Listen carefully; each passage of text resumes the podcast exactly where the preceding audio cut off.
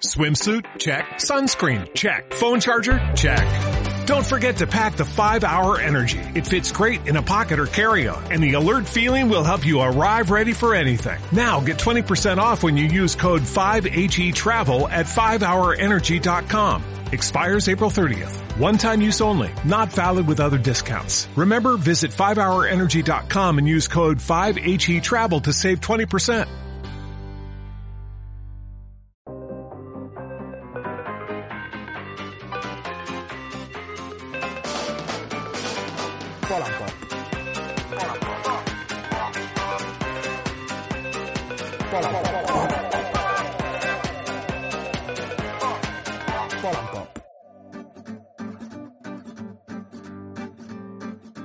Amigo, amigo, está usted en Polan Pop, episodio 314. Ponte cómodo, ponte cómoda, porque hoy vamos a navegar por las aguas de la cultura pop, la política y la actualidad para intentar entender un poquito mejor el mundo en el que vivimos. Está, como siempre, con nosotros nuestra analista nómada, David Vila, desde la cálida Sevilla. ¿Cómo estás? Hola, ¿qué tal? Yo soy Raúl Rollo y es y mi- yo soy Raúl Rollo y estamos aquí en nuestra casa, la librería La Montonera, en calle San Pablo 26 de Zaragoza. Una librería magnífica que nos gustaría mucho que vinieseis a conocer. Hoy, episodio Hard Poll, vamos a hablar de las elecciones francesas, pero antes, como siempre, nuestra editorial. Pues yo hoy quería volver sobre estos temas estéticos que nos habían ocupado durante las últimas semanas. Os, cuento el cuadro. Tenemos un perfil de Twitter que nos señala. Hoy he contratado un camarero, 40 horas semanales por convenio, dejo aquí la nómina simulada y la correspondiente cuota de la seguridad social. La próxima vez que hablen de malditos empresarios y te digan lo barato que es contratar, esto lo añado yo, pero no sé quién dice esto, gente que no lo hizo en su vida, recuerda este tuit. Este tuit hace referencia al conocido dilema de las sociedades democráticas relativo a si cumplir o no la legislación laboral, en este caso en lo relativo a las cotizaciones sociales, y en síntesis incide en, lo onerosa que es la carga de vivir en sociedad para algunas personas. Como se ha escuchado, el tuit contiene elementos extraordinarios que nos gustaría explorar, pero no tenemos mucho tiempo para esto. Por ejemplo, se habla de contratar un camarero, no a un camarero, como si se contratara un objeto o un, o un carruaje, y se da a entender que las 40 horas son una exigencia del convenio cuando en realidad eres tú el que pone las horas que pueden ser claramente menos. Pero lo que me interesa de este tuit son dos elementos estéticos muy significativos de nuestra época. El primero es que eh, al texto lo acompañan unas imágenes en las que se desglosan los costes asociados a la contratación. En este caso se incide sobre todo en el peso que tienen las cotizaciones que la empresa paga a la seguridad social por cada trabajador con quien contrata. Aunque esta no es una obra original, el, el propio creador reconoce que se trata de una nómina simulada, la obra encaja en un género que es muy propio de nuestro tiempo, en el que se suelen de- desglosar impuestos y cotizaciones a propósito del pago de distintos productos o servicios. Es decir, se coge, por ejemplo, la factura de la luz y se incide en mostrar por separado los impuestos que se paga. Se puede coger también una herencia y, y- y mostrar por separado los impuestos que se pagan, aunque en este caso el estilo también suele mostrar incluso los impuestos separados de la herencia. O se puede hacer como pasó, como hacía Pablo de Pasapalabra con su premio, eh, separando el, el premio de los impuestos que se paga por el mismo. En cualquier caso, nosotros que somos como solo aprendices eh, sobre el género, nos parece que esto va de eh, que el artista lo que quiere es subrayar, por un lado, el poder confiscatorio del Estado, pero también representar que hay una posibilidad de vivir una vida independiente, una utopía de vida escindida de los mecanismos de redistribución que nos, atan un poco a la vida con otras personas a las que queremos comprarles cosas o que trabajen para nosotros, pero con las que claramente no queremos vivir. Queremos un- una, una empresa sin Estado, un individuo sin sociedad, de manera que estemos rodeados solamente por clientes que junto al par inversores y nosotros mismos, en este caso emprendedores artistas, son las formas supremas de la existencia contemporánea. El segundo elemento estético, que es todavía más problemático para nosotros, es que una cosa que llama la atención de este perfil es que, aparte de que viene por supuesto con seudónimo, es que en su imagen o en su nombre no hace referencia a insignes hosteleros de nuestra cultura, como pueden ser pues, los hermanos Serrano, por ejemplo, Antonio Resines y Luis Bonilla, eh, bien conocidos, Chicote o Pepe el de Masterchef, o incluso más popular, Manolo el del Bombo, que, como todo el mundo sabe, antes que bombero fue hostelero. la imagen hace referencia a un personaje de ficción que es además eh, muy problemático, pero que también es muy seguido aquí y en la cultura popular, con la siguiente frase. Eh, dice, lo que llamas amor fue inventado por tipos como yo para vender medias. Y aparece la foto de John Hamm interpretando al conocido personaje de Don Draper, publicista brillante y por lo demás bastante tóxico de la serie de Mad Men. A partir de aquí, cuestión que aparece recurrentemente. Esta segunda apuesta estética nos lleva a la siguiente pregunta, que en realidad es una pregunta ya claramente clínica, que es ¿qué me pasa, doctora, que todos los referentes culturales del siglo XXI están siendo capturados para encarnar perfiles forchaneros en, lo básico? El Club de la Lucha, El Señor de los Anillos, Matrix, Mad Men, todas estas, eh, todos estos elementos eh, recuperados por esta parte del, del espectro cultural y estético. De aquí solo cabe concluir dos cosas. Una es buena, el arte contemporáneo es contra la opinión generalizada, transparente y directo perfectamente en sus mensajes, y otra que es que tendríamos que reformar toda la iconografía masculina que hemos mamado desde la adolescencia, porque donde nosotros vemos figuras ambivalentes, vemos un homoerotismo que se mueve en el arco entre lo explícito y lo muy explícito, o sujetos vulnerables y aprisionados por la modernidad, la caverna en realidad está adorando proyecciones de sí en sujetos rotos, fulgurantes y que no hacen prisioneros. Así que eh, tenemos un gran problema y con esto comenzamos. Robin, escucha estos acertijos. Dime si los interpretas como yo. Uno, ¿qué es lo que tiene la piel amarilla y escribe? Un plátano bolígrafo. El único significado posible. Aprovechando la próxima cita electoral en Francia, este 10 de abril, hoy queremos sumergirnos en la cultura política francesa. Un país, nuestro país vecino, cuya política nos afecta de manera extraordinaria y que sin embargo, si estáis escuchando las noticias, apenas se le está prestando atención a qué es lo que se juega en estas elecciones. Y para ello hemos invitado a Javier Martínez, él es historiador, ha vivido los últimos ocho años en Francia y es un gran amigo personal y del programa. Así que Javier, te damos la bienvenida. Welcome to the jungle. Encantado de estar aquí con vosotros. Eh, vamos, eh, como fiel oyente y, como amigo, claro.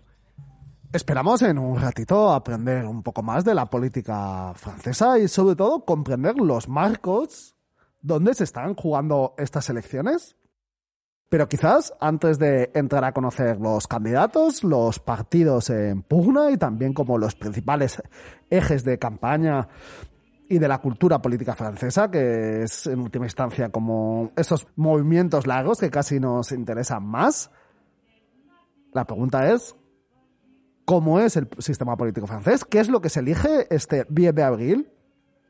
¿Y en qué se diferencia del sistema político español?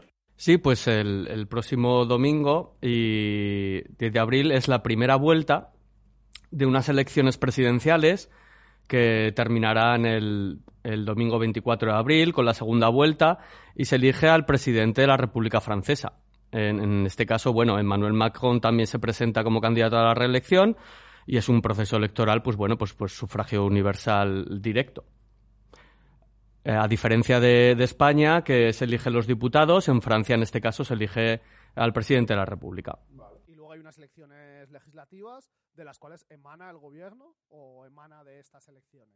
Efectivamente, las elecciones legislativas, eh, las elecciones legislativas se elige a, los diputados de, la Asamblea Nacional Francesa, a los 577 miembros de la, de la Asamblea Nacional. Y, esta elección pues tendrá lugar ya en, junio. Eh, bueno, en, estas elecciones eh, hay 12 candidatos, 8 hombres y 4 mujeres, y digamos que recorren todo el espectro desde, podemos decir, desde la extrema derecha hasta la extrema izquierda, ¿no? Eh, bueno, eh, podemos decir que desde la extrema izquierda se presenta un candidato del nuevo partido anticapitalista que se llama Philippe Poutou y a la extrema derecha hay otro candidato que se llama Guixemur y que, y que, bueno, que también ha aparecido recientemente en, digamos, en, la política a nivel nacional, pero que, bueno, que ya tenía una trayectoria periodística previa que también hay que tener en cuenta. Y, y eso, 12 candidatos, 8 hombres, 4 mujeres y la verdad es que, pues bueno, hay, hay mucho donde elegir y quizás también ese sea uno de los problemas también de elección eh, para, los, para los votantes franceses y francesas. Claro, una de las cosas que pasa con, este, con estos sistemas es que el, el, voto tiene cálculos distintos. O sea, nosotros, por ejemplo, estamos muy acostumbrados a, a calcular las estrategias de voto en un plano provincial y pensando en la posibilidad de elegir eh, a los diputados y las diputadas que, queremos en, nuestro, en nuestra provincia. ¿no? En, el, en el caso de, de, estas elecciones, que funcionan además por dos vueltas, gran parte del cálculo tiene que ver con las posibilidades que tenga tu opción de llegar a la segunda vuelta, porque mm, en la medida en que solo van dos candidatos a segunda vuelta, es muy evidente que conforme van pasando los días, igual ni siquiera muchos días, muchos de ellos no, no van a llegar a este sitio. Y eso va, si no, si, si no nos equivocamos, reduciendo un poco la pluralidad inicial y concentrando cada vez más el, el, voto, incluso las expectativas de voto, en las opciones que tienen alguna posibilidad de alcanzar esa segunda vuelta. Que esto ya sí que sería un ámbito bastante más reducido, ¿verdad? Sí. Eh, también hay que decir que, claro, la campaña electoral lleva, lleva haciéndose desde el 28 de marzo. Entonces ya, ya ya tiene un, cierto desarrollo y, ya sea, bueno, los sondeos son prácticamente, los sondeos, las encuestas son prácticamente diarios, entonces, efectivamente, como tú dices, David, pues eh, hay candidatos que, que prácticamente eh, se ve que no tienen ninguna posibilidad en los sondeos, por lo tanto, también muchos de los, de los candidatos que sí que tienen posibilidades apelan constantemente a un voto útil, tanto por la derecha como por la izquierda, que determina eh, en muchas ocasiones, pues tanto los debates eh, a nivel nacional, televisados, etcétera, como también eh, las posibilidades de voto a nivel individual de, cada persona. Y, esto en, un contexto que, evidentemente es un poco extraño porque son elecciones que vienen muy determinadas por, por la guerra de Ucrania, por un contexto de inflación y por otras características que posteriormente comentaremos, pero que, van a determinar, yo creo, eh, pues bueno, eh, muchos de, o el resultado final de, por lo menos de la primera vuelta.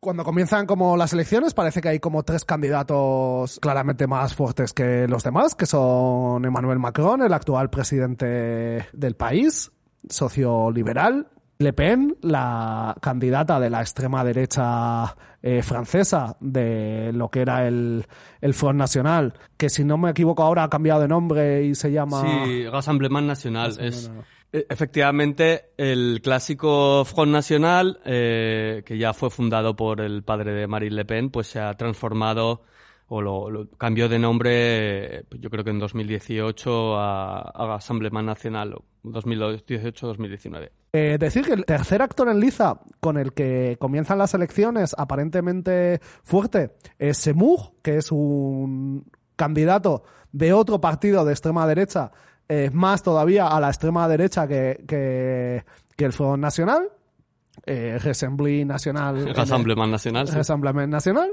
Joder, claro, es que para no, para no saber decir la R, yo tampoco sé francés, entonces esto va a ser, esto va a ser un juego súper divertido.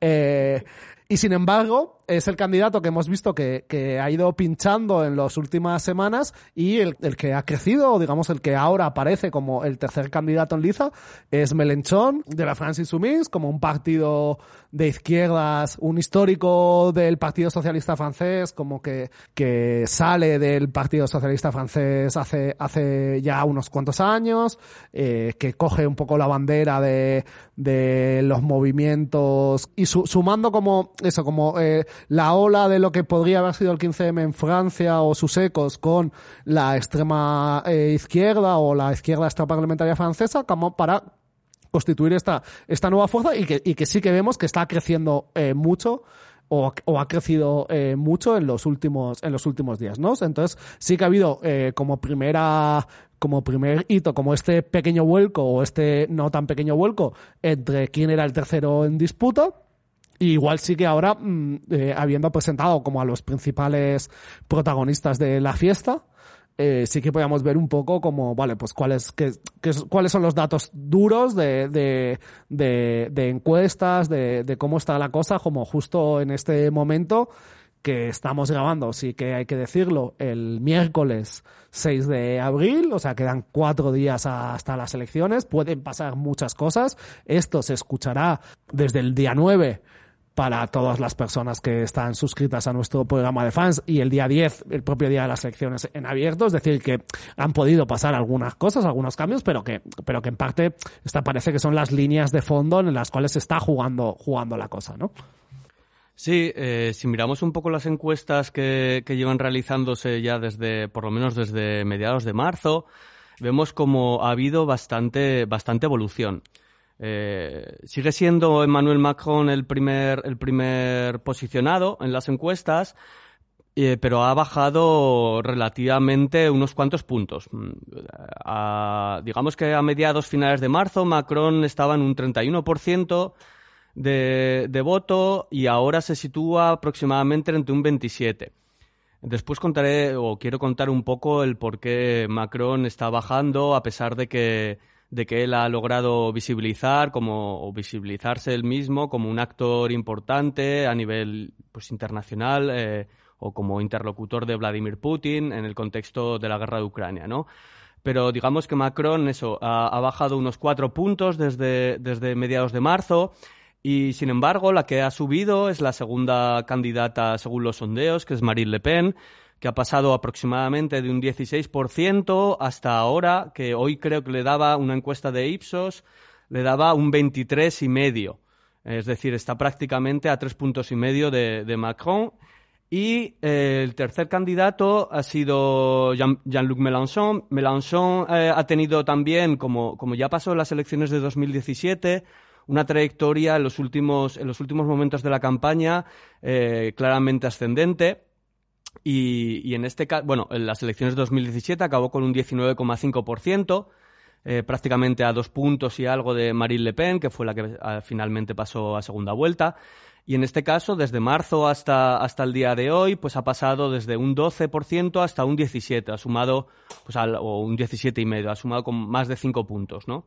En, estos son, de momento, eh, en el último mes, eh, según las encuestas, hemos podido ver que, mm, que estos tres candidatos han sido los que más se han consolidado como los tres, eh, los tres principales para pasar a la segunda vuelta y que había otros dos hace un mes que tenían, que tenían opciones por encima de, pues bueno, casi el 15%, que es la cuarta era, vale, bueno, el cuarto era Eric Zemmour, que es el candidato de la Reconquête, la Reconquista, ¿no? Este candidato de extrema derecha que ha aparecido ah, recientemente en el panorama político francés y que ha pasado desde prácticamente un 17, un 18% y ahora le dan menos de un 10, un 9%. Y por último, eh, la candidata de Le Républicain, de los republicanos franceses, es decir, la, derecha más tradicional, eh, la- el nuevo partido, lo que, lo que antes era para, pues bueno, para que os hagáis un poco la idea, eh, la, la UMP, es decir, el partido de Sarkozy, partido de Sarkozy que, que, bueno fue refundado también y, y esta candidata ha pasado también de tener mm, pues unas pues un 12 un 13% y ahora mismo está está en niveles bastante inferiores al 10 está en un 9 o un 8% Cuando hacemos, por ejemplo, esta, esta mirada desde aquí, que más o menos lo que nos dice es mapa general, eh, Macron es un, po- es un poco el, el voto, digamos, del status quo, el voto, eh, por decir así, eh, satisfecho, ¿no? Eh, y desde esta perspectiva se iría comiendo, o, o su triunfo ha tenido que ver principalmente con haberse comido a los partidos tradicionales franceses, tanto al, eh, a- al que, al que comentabas de la derecha, digamos, conservadora tradicional, como a los socialistas y a otros. a los republicanos a los republicanos. Cuando nosotros vemos la, esta, este mapa desde aquí y hacemos el siguiente análisis, decimos, bueno, en realidad lo que hay en, lo que hay en Macron es como un poco el voto, el voto, digamos, satisfecho, el, el voto eh, del status quo que ha tenido la virtud de haber ido absorbiendo el voto de los partidos tradicionales, ¿no? Y decimos, por ejemplo, hacemos este chiste de que Macron es el, el, el Rivera bueno, ¿no? Es decir, que ha conseguido llevar adelante el proyecto que, que quería, que quería conseguir Albert Rivera de concitar eh, en su persona pues el, el voto de, del, del PP y del PSOE cuando estos partidos aparecían deslegitimados. Y sin embargo vemos que eh, en los otros casos lo que tenemos son más bien un voto de protesta y que en ese sentido lo que va pasando a lo largo de la campaña es que se, ese, o lo que pasa entre elección y elección, manteniéndose Macron, es que ese voto de protesta de alguna manera va mutando. Eh, va mutando desde posiciones a lo mejor más que eran como las que representaba Semug al inicio, más ideologizadas eh, y más clásicas de extrema derecha, posiciones más eh, populistas, proteccionistas, conservadoras en un sentido eh, más clásico, eh, que serían las de la evolución de Marine Le Pen y que esas se las ha comido. Y por otro lado también en la, en la izquierda desde posiciones izquierdistas más establecidas, más, más asimismo clásicas como las del Partido Comunista, del, del eurocomunismo o eh, nuevas posiciones pero también relativamente identitarias o relativamente marcadas de pues los verdes o, um, o la refunda, un poco la refundación de Anne Hidalgo del o el nuevo enfoque de Anne Hidalgo de los socialistas, etcétera, como que también se han ido concentrando en la figura de, de Mélenchon eh, sobre una idea de izquierda que no es, que no es exactamente la que, la que nosotros manejamos aquí como, como izquierda, la que hemos manejado antes, sino que tiene también muchos componentes también populistas, proteccionistas, eh, antiglobalizadores, de autonomía, de, de autonomía eh, francesa en relación con, pues, con, el, con, el eje, eh, con el eje de la OTAN, de la Unión Europea, etcétera, ¿no? Este, este mapa, mm, más o menos, nos lo. De nacionalismo republicano, podríamos decir, quizás, ¿no? Sí.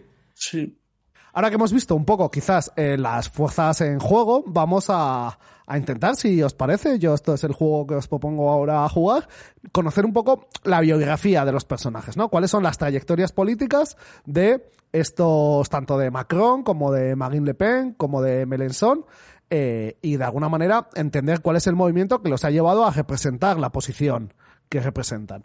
Entonces, un poco uh -huh. quizás eh, hilando a partir de lo que comentaba David, podemos empezar por, por Melenchon, quizás el menos conocido de, de los actores eh, aquí en España, o sea, es un señor que efectivamente suena, pero, pero que tiene una trayectoria política bastante larga y que quizás merece la pena un poco desmenuzar. No, Melanson, eh, bueno, eh, durante prácticamente la mayor parte de su vida política, por lo menos hasta 2008, pues formó parte del, Partido Socialista.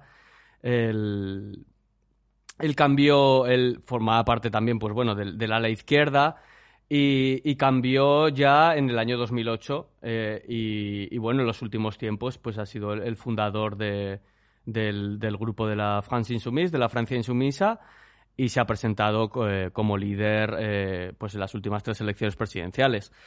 Eh, recoge un programa que podríamos eh, efectivamente, como bien ha dicho David, pues caracterizar como populista de izquierdas, ¿no? Una de sus, de sus referentes también ha sido algunos políticos de, del socialismo latinoamericano, como Rafael Correa. Y, bueno, en, este, en estas elecciones él propone pues, abiertamente pues, políticas de izquierdas, ¿no? Si queréis, pues voy a dar algunos. Él, él, es el único en todo el espectro, bueno, o su, uno de los principales reclamos, que no es nuevo, que ya lo hizo en las elecciones de 2017, es terminar con la Quinta República y pasar a la Sexta República, ¿no? Eh, uh -huh. Por otra parte, eh, bueno, eh, ha centrado su campaña electoral principalmente en contestar a, a Macron, eh, pues en base a varios, varios ejes, ¿no? Eh, el primero es, o debería ser, eh, aumentar, por ejemplo, el salario mínimo a 1.400 euros, eh, una, una, jubilación que Macron, en la, reforma que propone de, de, las pensiones y de la edad de jubilación, Macron quiere, quiere ponerla en 65 años y Melanchon dice que la jubilación, pues bueno, lleva en su programa llevarla a los, a los 60 años. También eh, son políticas que, van mucho en contra de lo que ha hecho Macron en, su mandato, ¿no? Por ejemplo, restablecer el impuesto a las grandes fortunas, restablecer eh, el impuesto de patrimonio y, bueno, garantizar eh, pues, bueno, el empleo, una semana de cuatro días, ¿no? Bueno, también tiene un programa ecologista bastante completo. Y sin embargo, como tú dices, pues su figura, a pesar de ser una figura que, incide mucho en su, en su, propio carisma personal, en cómo él da, los discursos. Bueno, de hecho, eh, hace dos días él ha dado un discurso en 12, en 12 ciudades francesas a la vez mediante un holograma. Eh, es decir, él, estuvo en Niza y se retransmitió su discurso mediante un holograma eh, proyectado en 12 ciudades francesas a la vez. Y. ¡Boom! ¡Boom! Y entonces, pues bueno, eh, estos avances técnicos, ¿no? Que muchos, muchos, de, del siglo XX. del siglo XX o de Futurama, o, bueno, pues eh, también son, son muy característicos de este personalismo, ¿no? Que, que él intenta llevar a cabo.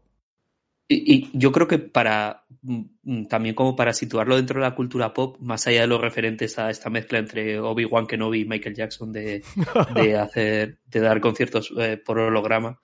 Eh, por ejemplo, aquí llegó mucho la caricatura de, la serie de Baron Noir, eh, que era esta persona que estaba como más a la izquierda de Ricard. Había, había un el, líder, digamos, del ala, del ala izquierda de los indignados, etcétera, eh, siempre se, ha comentado que, que tenía muchos rasgos de, inspiración caricaturesca en la, en la figura un poco de, de por si puede servir también de, referencia no solo a lo que, eh, a lo que el, personaje es políticamente, sino también a la, a la percepción y a la caricatura que existe dentro de la cultura, dentro de la cultura francesa. Si más o menos eh, tú crees que puede venir al, al caso la referencia. Sí, yo creo que, es, que es una buena caracterización eh, y, sin, embargo no he visto la serie. Así que, así que, Claro, el, marco de referencia para ti es un poco indeleble. Un problema de percepción con, con Melenchón es que de alguna manera es como, al mismo tiempo encarna como eh, de manera muy, muy vívida y sobre todo porque tiene una dimensión como personalista carismática extraordinariamente fuerte eh, entonces encarna este discurso de la renovación y de, y de eso, pues incluso eso, como la nueva república, etcétera, etcétera, y concita muchísimo eh, apoyo y sus bases son como gente bastante joven, etcétera, etcétera que vienen de los últimos ciclos de, luchas que se han dado en Francia y al mismo tiempo él es un señor extraordinariamente mayor. Esto hay que, hay, que ponerlo, hay que ponerlo eh, encima de la mesa. Yo creo que está por encima de los 70 años. Claro, está por encima de los 70, años. Eh, en parte ha sido un, político, un aparachic del Partido Socialista francés, en la mayor parte de su carrera, y esta contradicción, digamos, choca y creo que es una de las propias tensiones que, por ejemplo, los compañeros y compañeras francesas, cuando te hablas con ellos, eh, eh, pese al apoyo que pueden manifestar o, la simpatía que pueden manifestar, eh, de alguna manera se pone encima de la mesa, lo cual también nos lleva a una pregunta que quizás sería más interesante como responder después, que es ¿qué es el espacio de la Francia insumís? Eh, post Melenchón, entendiendo que si Melenchón no termina de, por muy buenos resultados que tenga estas elecciones, si no pasa a la segunda vuelta o no llega a la presidencia, que no, que en principio no parece que sea la opción más viable, dados los márgenes que maneja Macron, cómo se va a recomponer el espacio de la Francia Insoumise, que por otra parte es un espacio político profundamente interesante, profundamente interesante. Entonces esto quizás lo, lo, lo, dejo aquí como entre paréntesis, como para que lo abordemos luego, si, si os apetece. Y, y quizás como intentamos hacer la, la caracterización de otro personaje, eh, así hago piedra, papel o tijera conmigo mismo y gana piedra. Entonces, eh, vale, la figura de Macron. Eh, David decía antes una cosa que era, que era bastante interesante, ¿no? Que David, que, que, que Macron se presenta en las anteriores elecciones, en las elecciones de 2017, bajo esta figura riveresca eh, de un de, la renovación tranquila, ¿no? De, de, por una parte, él es un hombre que proviene del status quo, pero también eh, se enfrenta al status quo o al menos eh, se, se, plantea como con un proyecto de renovación, de un nuevo proyecto de país, un proyecto de renovación de las instituciones francesas, etcétera, etcétera.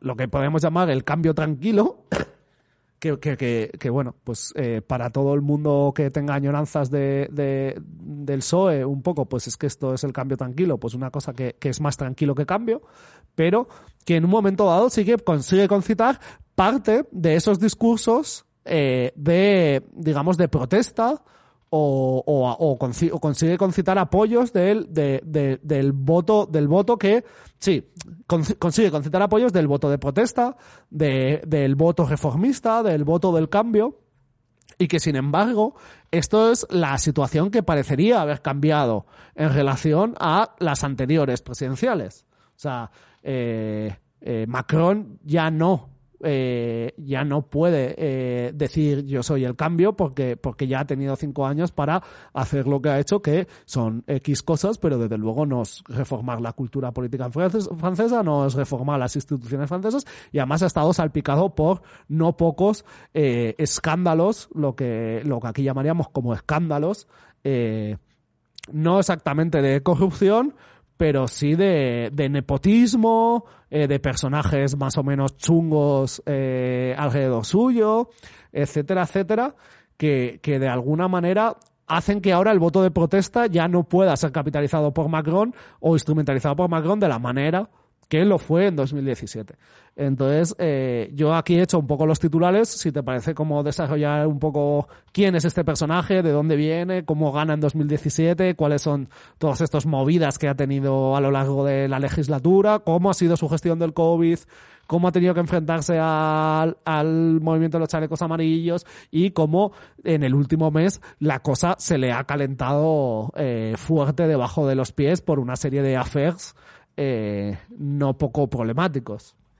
Eh, sí, bueno, la figura de Macron... Pues, Periodismo de calidad. Ya, la, la, figura de Macron eh, y, sus, y sus cinco años de mandato, eh, bueno, han sido muy controvertidos, ¿no? De tal manera que la campaña presidencial actual, pues prácticamente todos los candidatos van, lógicamente, contra, contra él, ¿no? Ha tenido, como has dicho, pues numerosos casos de, pues bueno, de escándalos, sí, incluso de corrupción. El último le ha estallado la, en la propia campaña electoral hace, hace pocos meses, ¿no? Que es el escándalo McKinsey de una, de una consultoría americana que, que ha hecho trabajos para el Estado básicamente de pues bueno de millones de millones de, de euros y que encima esa consultora eh, no ha pagado ningún impuesto eh, y además ha tenido eh, pues bueno a lo largo de, de todo su mandato eh, pues muchos problemas, ¿no? Muchos problemas con el COVID, también ha tenido bueno, la gestión de la crisis sanitaria, eh, la gestión de, del movimiento de los chalecos amarillos. Eh, Recuerdo este affair con su guardaespaldas bastante, bastante creepy, por otra parte. Sí, el, el caso Benala, que, bueno, eh, un guardaespaldas suyo que, que se extralimitó eh, en una manifestación eh, en una manifestación contra los chalecos amarillos y, ejerció de prácticamente de policía. Además, eh, pues bueno, el TNA también ha tenido, se ha conocido, se conoció después, bueno, se, trató de ocultar eh, el, caso y, y, lo que había hecho se, se, tapó durante un tiempo y después se vio que él había estado allí en una manifestación actuando como policía, pero es que después ha tenido otros dos, otros dos hacer más, otros dos asuntos más eh, muy complicados que prácticamente, pues bueno, eh, bueno, es que la han hecho desaparecer de como, como guardaespaldas y, y está, está a punto de, o ha sido condenado a tres años de prisión. Sí, básicamente se, se, fue de safari a una mani. O sea, se fue de safari se, como Además, si ha tenido también problemas diplomáticos con su pasaporte, es decir, eh, incluso, eh, bueno, eh, han sido. Eh, el caso de, el de Macron, principalmente eh, llega a estas elecciones pues muy salpicado de, de este tipo de, de, casos de corrupción, ¿no? Eh, Mediapart, que es un que es un medio francés digital que ya tiene pues bueno una, una trayectoria bastante consolidada y que se y que se ha encargado durante los últimos tiempos de de sacar a la luz no todos estos casos y estos affaires que se llaman no pues ha, contabilizado pues unos unos 30 en su entorno cercano no incluso pues bueno del ministro del interior de Gerald Darmanin que ha sido acusado de, de violación por dos mujeres diferentes no y incluso se le propuso poca broma poca broma. Se le propuso como como ministro de interior no y bueno pues no se trata aquí de nombrar todos pero sí de, de pues bueno dejar en dejar en constancia que, que, Macron llega bastante, bastante tocado a, estas elecciones presidenciales, en comparación también como, como llegaba eh, con un lustro, o con un lustre, mejor dicho, eh, pues prácticamente inmaculado a, las elecciones anteriores de 2017, presentándose con un nuevo partido, ¿no? Eh, la Republican Mars, que era además también un juego de palabras, ¿no? Entre en Mars, ¿no? Eh, la E-M como Emmanuel Macron. Bueno, había sacado un libro que se llama Revolución, que prometía pues total, una total modernización y reconversión de Francia, ¿no? Él decía, él, utilizaba mucho este, este lema de, la Francia Startup, ¿no? Para, pues bueno, para consolidar una especie de, de argumento eh, neoliberal de, emprendimiento que iba a llevar a Francia a unos, a unos límites nunca alcanzados, ¿no? Y que, bueno, que de alguna manera pues los chalecos amarillos lo tiraron al traste en 2018. Podemos decir ya que Aquí lo que pasa es que nos hace mucha gracia porque tuvimos la experiencia del Gil, que es como una cosa eh, bastante, bastante tras, pero que, o sea, si las iniciales del partido son tus iniciales, esto es una, una puta red flag del tamaño, del tamaño de Notre Dame. O sea, ya, ya, ya podemos afirmar esto. Bueno, en este caso, en este caso, yo no, yo no lo compararía, ¿eh? pero, pero hay, hay, hay, una mínima red flag, sí.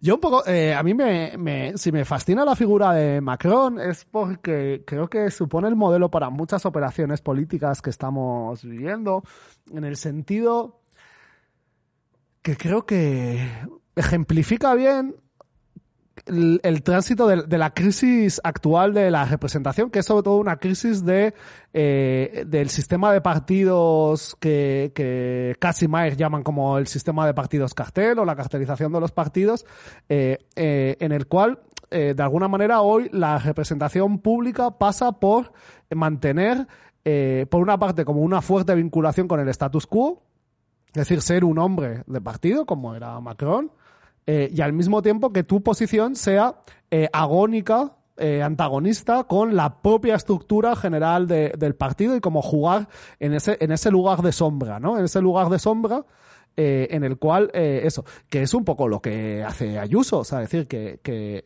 que, que yo diría que Ayuso se mira eh, relativamente la operación Macron, pero que en parte es una cosa que, que, toda operación política que hoy quiera tener éxito, eh, por una parte ni puede descabalgarse completamente del sistema de partidos, pero consiste en tener, eh, o parece que consiste en tener candidatos o candidatas extraordinariamente carismáticos, personalistas, que concitan no en torno a la estructura, sino en torno a sí mismo las, las simpatías y los apoyos, y que en parte su, su, su su, posición política y su relación eh, discursiva es todo el rato mantener esta especie de relación agónica eh, con, la propia estructura de partido que le da sustento lo cual solo se puede hacer, entre otras cosas, desde, desde posiciones eh, relativamente privilegiadas, tanto económicas como, como de clase o de, o de acumulación simbólica previa. Es decir, que, que esto que creo que sirve como ejemplo para, para entender unas cuantas cosas de que lo que está pasando en la política española, eh, a mí en general me sale llamarlo macronismo, porque, porque creo que Macron es el referente cercano que, que mejor lo ha desarrollado, o sea, o que, o que, o que más lejos ha conseguido llevar ese tipo, ese tipo de, de, posición, ¿no? Sí, sí. Eh, efectivamente hay, hay hay similitudes en la figura de Macron y en las de Díaz Ayuso, en tanto que, que bueno, que son, son, son candidatos o son políticos con, con una alta representación mediática, con, con, que depende mucho quizás de, de su imagen pública. Y sin embargo eh, hay, una, hay una cosa que podríamos decir que es diferencial a, nivel de Macron e incluso también en cómo se, cómo se caracterizan las élites francesas y españolas, eh, que creo que es es un poco, o sea, que es necesario explicar, ¿no? Macron e, es un, es un es un alto funcionario francés, es un hombre de Estado francés que sale de la École Nacional de Administración, que es donde, donde salen todas las élites francesas, ¿vale? Entonces, él, hace su carrera efectivamente en el Partido Socialista y después funda su propio partido, ¿no? Como una especie de acto de emprendimiento. Eh, lo que sucede y, la diferencia con, el periodo actual francés al, periodo actual español es que em, pero en Francia, el sistema clásico de partidos está en franca decadencia. Entonces, eh, lo que ha precipitado, lo que ha precipitado eh, la figura de Macron también es acelerar este proceso. Eh, y Macron sabía que, tras el, el, fracaso del gobierno de François Hollande, la única salida que él tenía a nivel personal, tras haber sido ministro de Economía y Finanzas, era proyectar su propio partido y que él iba a ser la figura indiscutible, ¿no?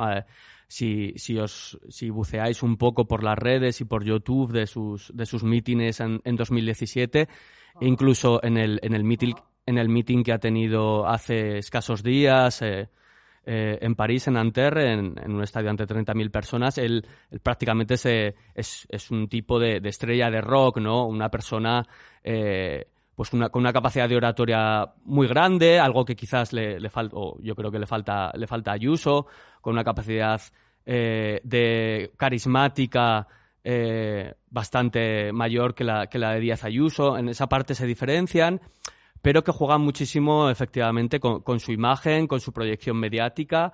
Y, y, bueno, en definitiva, un poco esto por marcar las diferencias. Aquí hay otro, otro elemento que, creo que también explica algunas de, de estas virtudes, que es que mm, la idea de, diferenciarte o de extraerte de un partido no, no solo tiene que ver con eh, distanciarte de la connotación, digamos, orgánica y de este mal juego de la, del juego de partidos, que es un poco, que está mal visto en cuanto que siempre es un juego eh, faccional y que siempre representa solamente a una, a, una parte de la sociedad, sino que en, en la apuesta de separarte de eso y de poder encarnar la representación del conjunto social, también esto hace más creíble esta, esta posibilidad de realizar las reformas que los partidos que están atados a determinado eh, marco ideológico tienen limitaciones para hacer. O sea, ya no es solo liberarse de la dimensión orgánica, que siempre eh, es hoy en día visto como algo malo, porque el, individualismo tiene que ver también con, esta posibilidad de, extracción y de, y de vuelo sobrenatural de, del individuo sobre, sobre la comunidad o sobre la organización, sino también de la parte... Sí, en ese sentido también como encarnar y representar, en este sentido como fuerte, el enfado con el sistema partidista cartelizado. Claro, lo que pasa que hay enseguida, eh, o sea, esta es la condición de posibilidad, incluso para representar bien eh, la posibilidad de cambio, porque tú no tienes deudas, tú no tienes que pagar eh, a corporaciones ni a sectores corporativos tipo sindicatos, asociaciones, etcétera, porque naces de nueva. El problema es que, claro, todo esto sostiene mucho la premisa de que las, de, que es esta premisa de la, de la Francia Startup, ¿no?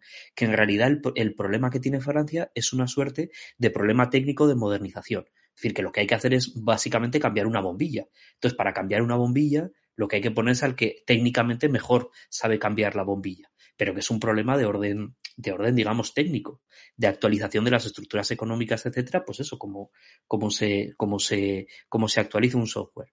Ahí la, la caída de realidad o la, o la disolución de esta fantasía de los, de los chalecos amarillos o de la, los, los problemas que también trae la, el, el, avance de la situación de guerra en Ucrania, creo que identifican, o sea, que, que señalan un poco bien también el límite, el límite de todo esto, porque de repente te, eh, te, encuentras con que em, realizar esas transformaciones económicas implica eh, alterar las relaciones de poder, implica redistribuir poder si quieres que el poder lo sigan teniendo en las mismas manos de la misma manera, con lo cual la transformación va a ser otra, si vas a redistribuirlo, igual que se ha empezado, se ha empezado a ver pasado los, las primeras semanas de guerra que la, la, estabilización de la situación bélica ya no puede ser solo eh, asumida desde la excepcionalidad del ímpetu inicial o de la solidaridad más el, el envío de armas inicial, ni siquiera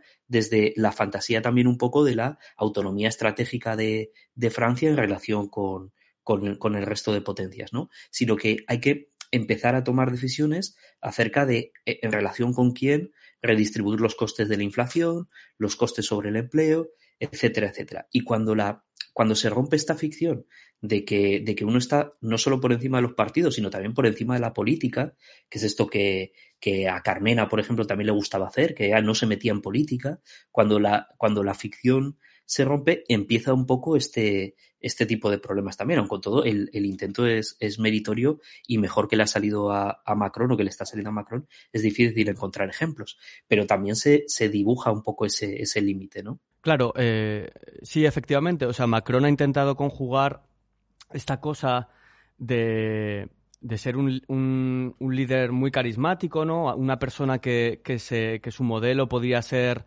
eh, una persona como eh, Charles de Gaulle, como François Mitterrand, o sea, es decir, una persona que, ha intentado o que intentaba conjugar o que, bueno, que sigue intentando en la propia campaña pues conjugar dos, dos, modelos de dos modelos de país y dos, y dos modelos políticos bastante antagónicos entre sí, ¿no? A través eh, simplemente como sintetizado en su propia figura.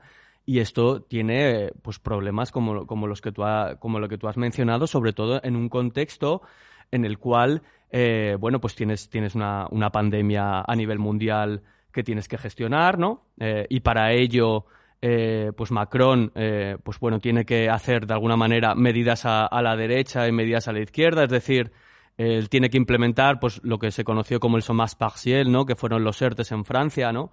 Como este este estatus para los trabajadores y también eh, ayudas a, a, los empresarios, ¿no? Para que principalmente para que no quiebren sus negocios y a su vez también eh, tiene que conjugar el hecho de que toda la oposición está en contra suya. Eh, en el caso de, la crisis del coronavirus fue porque, porque la derecha, la derecha más a la derecha de, de Macron se echó a las calles básicamente ocupando ocupando un sitio que, bueno que les, que les llevaba junto a los movimientos antivacunas, ¿no? Eh, y contra el pasaporte sanitario que, que se implantó en Francia y también contra, contra las restricciones. Entonces, eh, las restricciones en Francia, pues, yo que yo las sufrí, ¿no? Pues fueron bastante duras. No tanto el primer confinamiento, pero, pero los posteriores, ¿no? Con cierres eh, de bares, de, comercios durante, durante gran parte de, finales de, pues de 2020, comienzos de 2021. Y, y, ahí también, pues bueno, Macron tuvo, tuvo una, una, una oposición bastante dura. Hay que decir también que Macron tiene una mayoría absoluta en la Asamblea, lo cual le ha permitido eh, sacar las leyes. Eh, sacar las leyes que ha, que, bueno, que, ha podido sacar, ¿no? Es decir, las que, las que quería en el contexto, en el contexto eh, que, él creía, ¿no? Por otra parte, es, es, importante también saber o, bueno, recordar que Macron ha tenido que lidiar anteriormente a la crisis sanitaria con los chalecos amarillos, y que los chalecos amarillos, eh, pues bueno, supusieron un auténtico quebradero de cabeza a partir de, 2018.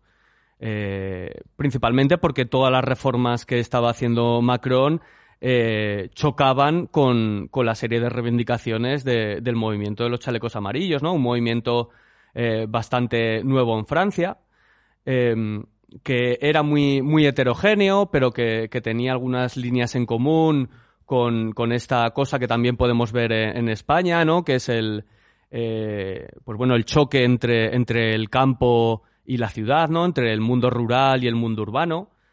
Y que, y que bueno, que también en las últimas, en las últimas semanas se ha tratado de extrapolar aquí por, por el paro, por el paro de, de los transportistas, pero que desde luego eh, no ha sido no ha sido nada parecido no en Francia sí, que realmente los transportistas estaban eh, más mm, digamos su reflejo más es la huelga de transportistas en Canadá que, que no el movimiento de los chalecos amarillos que simplemente es como una cierta osmosis de espacial pero pero digamos que no que no se encarna ni ni, ni tiene la misma raigambre ni el mismo linaje que que, que los chalecos amarillos. Sí eh lo de los chalecos amarillos, eh, evidentemente, fue un quebradero de cabeza porque Macron eh, desplegó toda, eh, toda la dureza policial y, y represora del Estado. O sea, básicamente eh, uno de los, de los principales... Afire. Claro, o sea, una de las principales críticas que se le ha hecho desde la izquierda es la absoluta la absoluta falta de escrúpulos, la absoluta falta de escrúpulos en la, en la represión de los, de los manifestantes, ¿no? Eh, contados por miles ¿no? de, detenciones en cada manifestación de, de los sábados, eh, eh, sobre todo en París, pero, pero en, muchísimas ciudades francesas, con, claro, con, con, gente mutilada, con gente que ha perdido un ojo. Eh, eso, desde luego, no se olvida o no lo olvida una parte de la, de la clase popular y trabajadora francesa que evidentemente se sintió muy reconocida y, y bueno, también apelada por, por este movimiento, ¿no? Quizás un poco para terminar con Macron, eh, sí que hay una cosa que nos comentabas en la previa, en la, en la pachanga de calentamiento que hacemos antes del programa, que es eh, que uno de los elementos que sí que pueden, de estos movimientos de onda larga o de onda media, que sí que estas elecciones pueden como, como ser un hito más allá de, de, los resultados de quién sea el presidente, es eh, la, la, la, liquidación del bipartidismo francés histórico, eh, y que en parte la victoria de Macron, si se hace posible, es en buena medida por su capacidad de eh, aspirar los restos de, de tanto Republicans como el Partido Socialista, eh, cuyos cuyas eh, cifras son, son históricamente bajas. Quizás sí que merece la pena quizás repasarlas un, poco para que nos hagamos una idea de lo que de, de, cuál es la posición actual de los dos partidos hegemónicos de, de, de la política francesa en en, en el, vamos, en, en, los años buenos del neoliberalismo eh, y cómo está ahora, ¿no? Y que, y que algunas de estas elecciones sí que pueden eh, certificar esa, esa muerte del bipartidismo en Francia. Sí, eh, hay, bueno, algunos investigadores han, han incluso eh, analizado la figura de Macron como una especie de personalización de, de una gran coalición, ¿no? Como es, es, es un ser, una persona capaz de, de integrar ¿no? reivindicaciones completamente neoliberales, eh, incluso en, su gabinete, eh, pues bueno, él, desde el primer momento quiso integrar a miembros de los republicanos y algunos miembros del Partido Socialista, mucho más inclinándose por, los republicanos, ¿no? Por ejemplo, pues nombrando a, primeros, a primeros ministros de los republicanos. Eh, entonces, él ha intentado eso, eh, de alguna manera personalizar una, una, especie de gran coalición eh, con todas sus dificultades.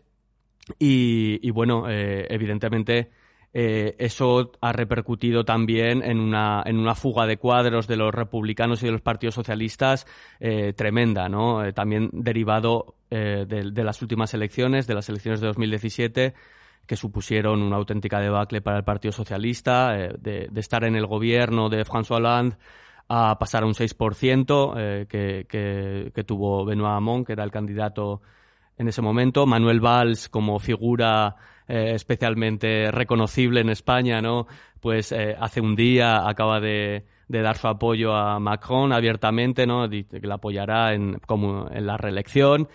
Y, por parte también de los republicanos eh, tuvieron una, una crisis eh, interna también muy fuerte. Eh, tuvieron que volver a elegir candidata, en este caso es una mujer, Valérie Pécresse, ¿no?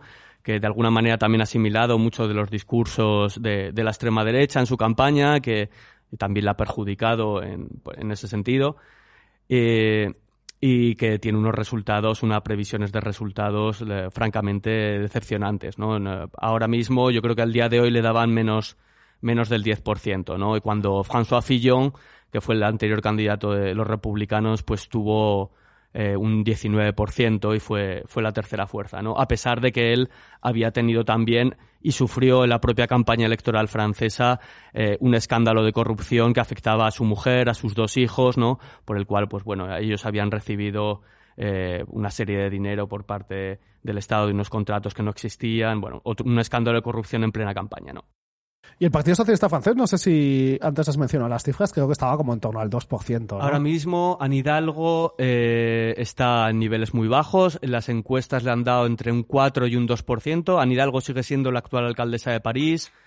Ella ha basado su campaña eh, bastante en confrontar con, Macron, pero también confrontar con Jean-Luc Mélenchon y, y yo creo que en esa, en esa batalla que ha tenido, ha, salido, ha salido perdiendo. A pesar de contar, bueno, pues con las primeras de su partido con una, con una amplia, con, un, con unos resultados bastante positivos.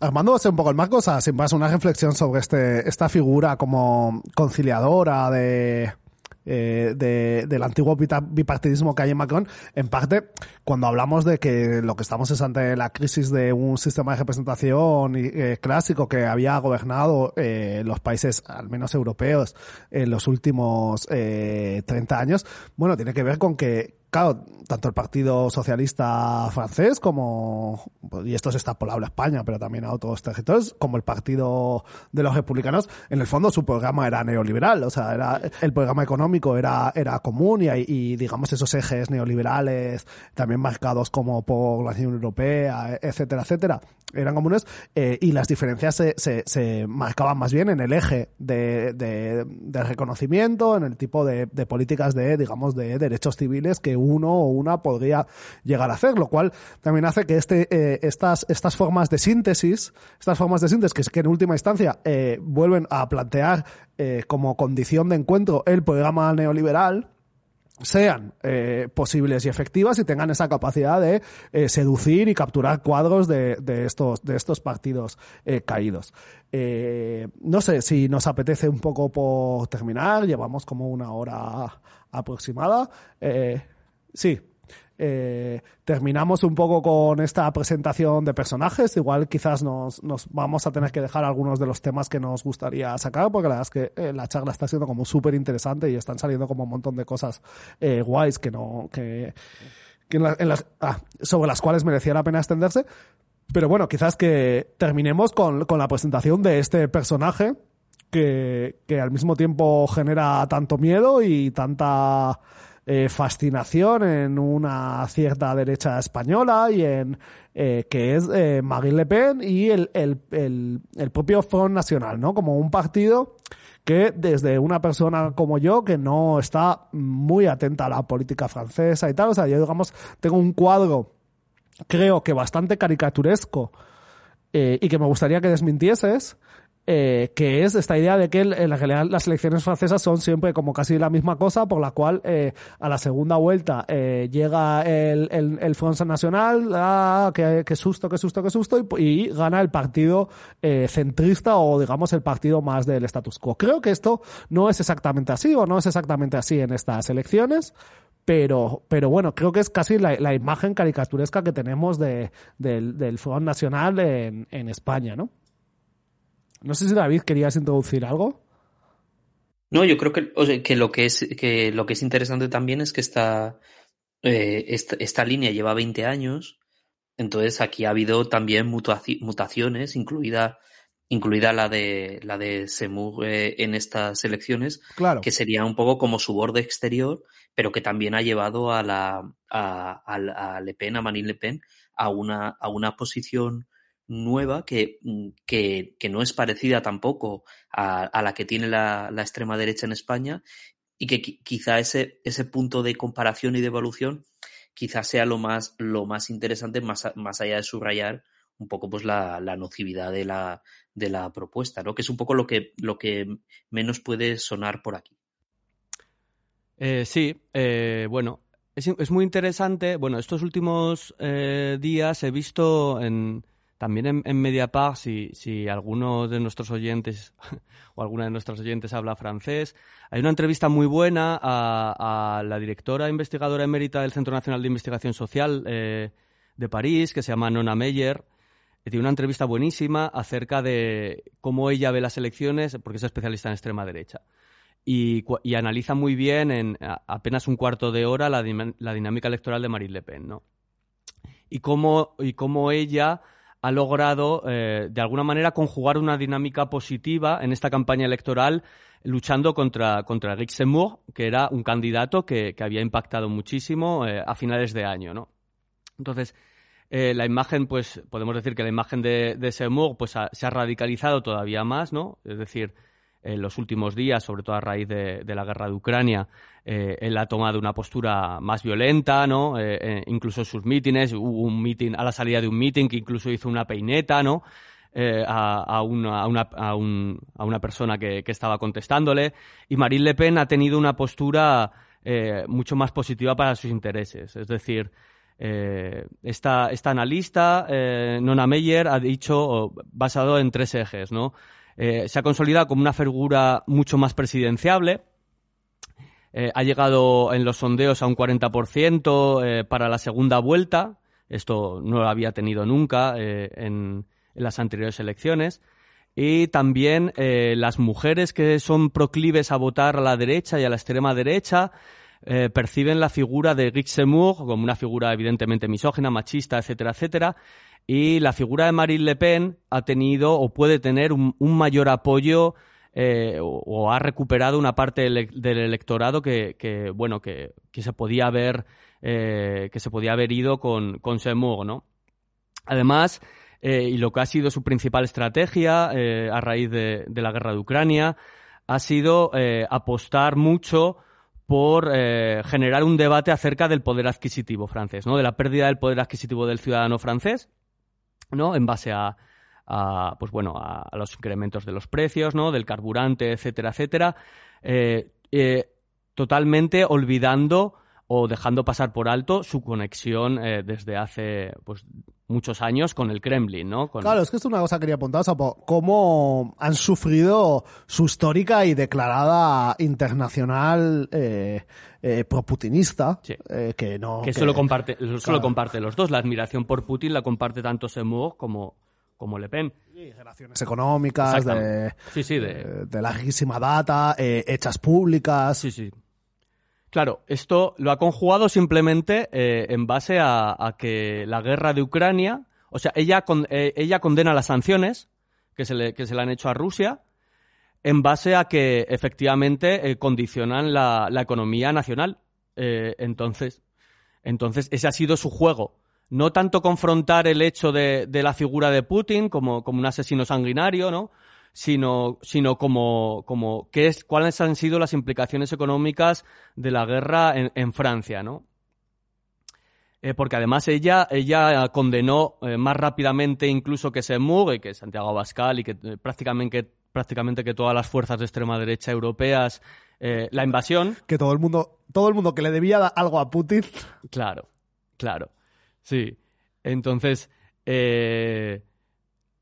bueno, y, cuando, de hecho, cuando se le ha preguntado en esta campaña acerca, acerca de su admiración por Putin o, los casos de corrupción que ya ha tenido, porque hay, que, hay que saber también que, el Rassemblement Nacional, que, el antiguo Front Nacional, ha llegado eh, con una sangría de cuadros, eh, de cuadros y de y, bueno de pues bueno, de, apoyo en el propio partido, eh, pues, pues bastante, tocada y bastante importante. Y sin embargo, ella tiene unos índices de aceptación y, en los sondeos, eh, pues bueno, que la consolidan evidentemente como, como segunda fuerza.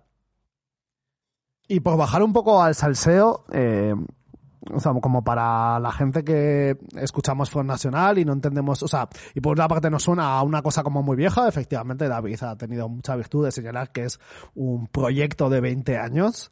Eh, ¿Cuáles son las diferencias entre Le Pen hija, Le Pen padre? O sea, ¿cuál es este proceso de renovación que, que Marine Le Pen ha ha realizado sobre el Front Nacional con su refundación, con el cambio de nombre, con un, digamos, nuevo proyecto, en parte simplemente para, porque, porque merece la pena es, estalquear bien eh, cuáles son los ejes de, renovación de, la extrema derecha con aspiraciones, con aspiraciones de gobierno. Ella hace la refundación eh, en base a lo que, a tres etapas, básicamente bueno, el partido de el partido como Front Nacional con, con Jean-Marie Le Pen tiene, tiene más años, ¿no? Eh, Jean-Marie Le Pen fue el, el, fue el hito que, que, él tuvo, fue pasar a la segunda vuelta con, con Chirac en el año 2002, ¿no? Ese fue su, su momento de auge, su momento de auge político y a partir de ahí su, su declive, ¿no?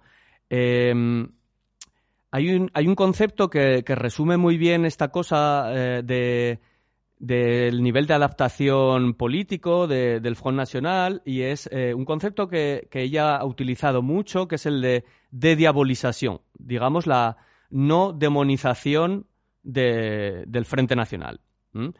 Y esto es eh, básicamente pues que en 2000, a partir de 2011 ella ejerce una barrera contra el antisemitismo. Es decir, eh, su padre había sido claramente antisemita. Boca chancla. muy, muy boca chancla, ¿no? Eh, entonces ella dice que nosotros no estamos en contra de los judíos, protegemos a los judíos, pero también protegemos a las mujeres, protegemos incluso a los gays. ¿De quién los protegemos? Del islamismo, ¿no? Del musulmán. ¿eh? No, somos, eh, no somos racistas, entre con muchas comillas, no somos antisemitas, ¿no? Y esto fue, bueno, pues una, una primera etapa, ¿no? En la cual ella logra de alguna manera pasar o intentar pasar ¿no? de, esas, de esa postura de anti-establishment muy antisemita que tenía su padre a ser considerada como un partido eh, mucho más moderado, aunque sea discursivamente, ¿no? Sí, un antisemitismo, por otra parte, como eh, nuclear o, como incrustado profundamente en el ADN de la, de la derecha francesa. Completamente. Eh, em, no, no neonazi, quiero decir, o sea, la, propia tradición de la cultura francesa de derechas tenía un componente... colaboracionista. Eh, antisemita extraordinariamente fuerte, y ahí es como una ruptura con, con 150 años de, de construcción de, de un sujeto de derechas en Francia que Mm. que, instrumentaliza, ¿no? Sí, eh, bueno, todo este, todo este, podemos decir, toda esta década que ha pasado desde, desde esta eh, teoría de la demonización, ¿no? Pues, pues bueno, ha, intentado, incluso también, pues bueno, a través de, del nombre, del cambio de nombre en el partido, pues ha tratado de, de ser eh, mucho más, mucho más de cara al, al votante, mucho más aceptable, ¿no? por otra parte, eh, bueno, eh, aún así, hay una gran parte de la sociedad, de la sociedad francesa que, que la percibe como, un sujeto peligroso, ¿no? Como un partido, como un partido peligroso, ¿no? Eh, principalmente porque, porque, bueno, porque, porque el resto de su programa eh, que lleva su, el discurso es la preferencia nacional, ¿no? La ruptura con la igualdad, ¿no? Pues sí, pues podemos, o sea, quiere decir que si indagamos en su programa, el primer punto eh, de ella, ¿no? El primer acto que ella haría, ¿no? Tras ser elegida es un referéndum sobre la inmigración, ¿no? Pues bueno, privando a los extranjeros, a los inmigrantes de sus derechos, eh, la supresión de, del derecho de asilo, eh, bueno, un montón de, de, trabas, de dificultades y de supresión de derechos de, de las personas migrantes. Pues después de este, de este repaso que hemos ido como poniendo todas las piezas que son, que son relevantes a estas alturas sobre la mesa, Claro, la pregunta que queda es como casi más que qué va a pasar, formulada en eh, a contrario, como ¿hay alguna manera de imaginar que esto no lo gane, no lo gane Macron?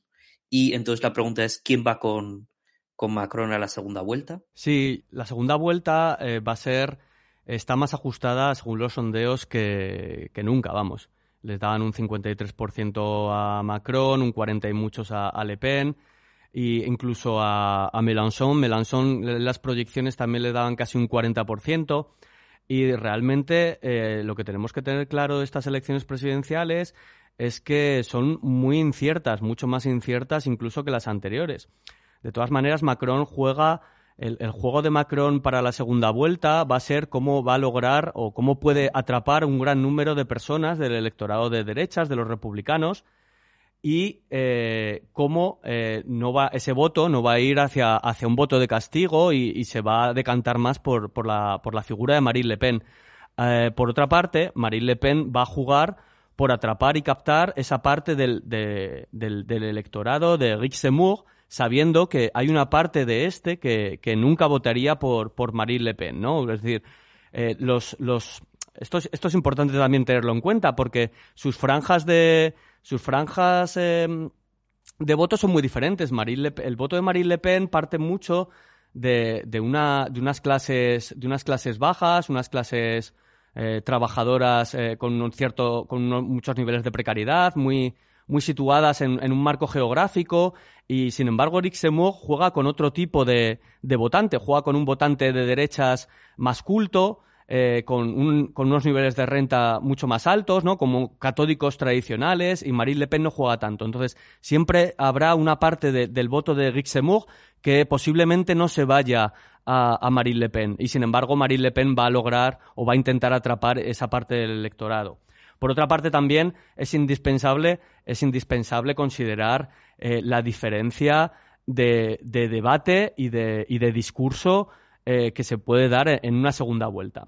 Es decir, eh, el debate que puede surgir entre Macron y, y, Marine Le Pen puede ser un debate eh, principalmente centrado en, la inmigración y eh, con, una, con, una, parte económica que ahora mismo Marine Le Pen está, está, teniendo bastante a su favor. Sin embargo, si el, segundo, si el segundo candidato es es Mélenchon, ahí podríamos ver otro tipo de debate mucho más centrado en políticas sociales, en, un discurso que, de alguna manera encerraría más a Macron y daría más posibilidades a, Mélenchon. Pero bueno, todo esto está por ver. Ya digo que para mí y para muchos analistas estas son las elecciones eh, con más incertidumbre de la Francia contemporánea en parte quizás para cerrar, o sea, porque había una cuestión del, nivel de abstención que es lo que hace que sea eh, tan absolutamente abierto, ¿no? Efectivamente. Eh, están dando eh, ahora mismo las elecciones presidenciales son las elecciones a las cuales más gente va a votar. Son las que, bueno, en las elecciones anteriores de 2017 fue a votar un, un 77% y en estas se está diciendo que puede llegar al 69%. Entonces serían como una pérdida de 8 puntos o 10 puntos, ¿no? Eh, y los candidatos que consigan atraer más a, ese electorado indeciso o, abstencionista pueden dar lugar a la sorpresa y esto eh, pues puede ser eh, tanto para los tres candidatos principales, ¿no? Sobre todo en el caso de Mélenchon que va bastante hacia arriba y en el caso de Marine Le Pen y, no tanto en el caso de Macron. Entonces aquí también reside pues esta parte de la incertidumbre.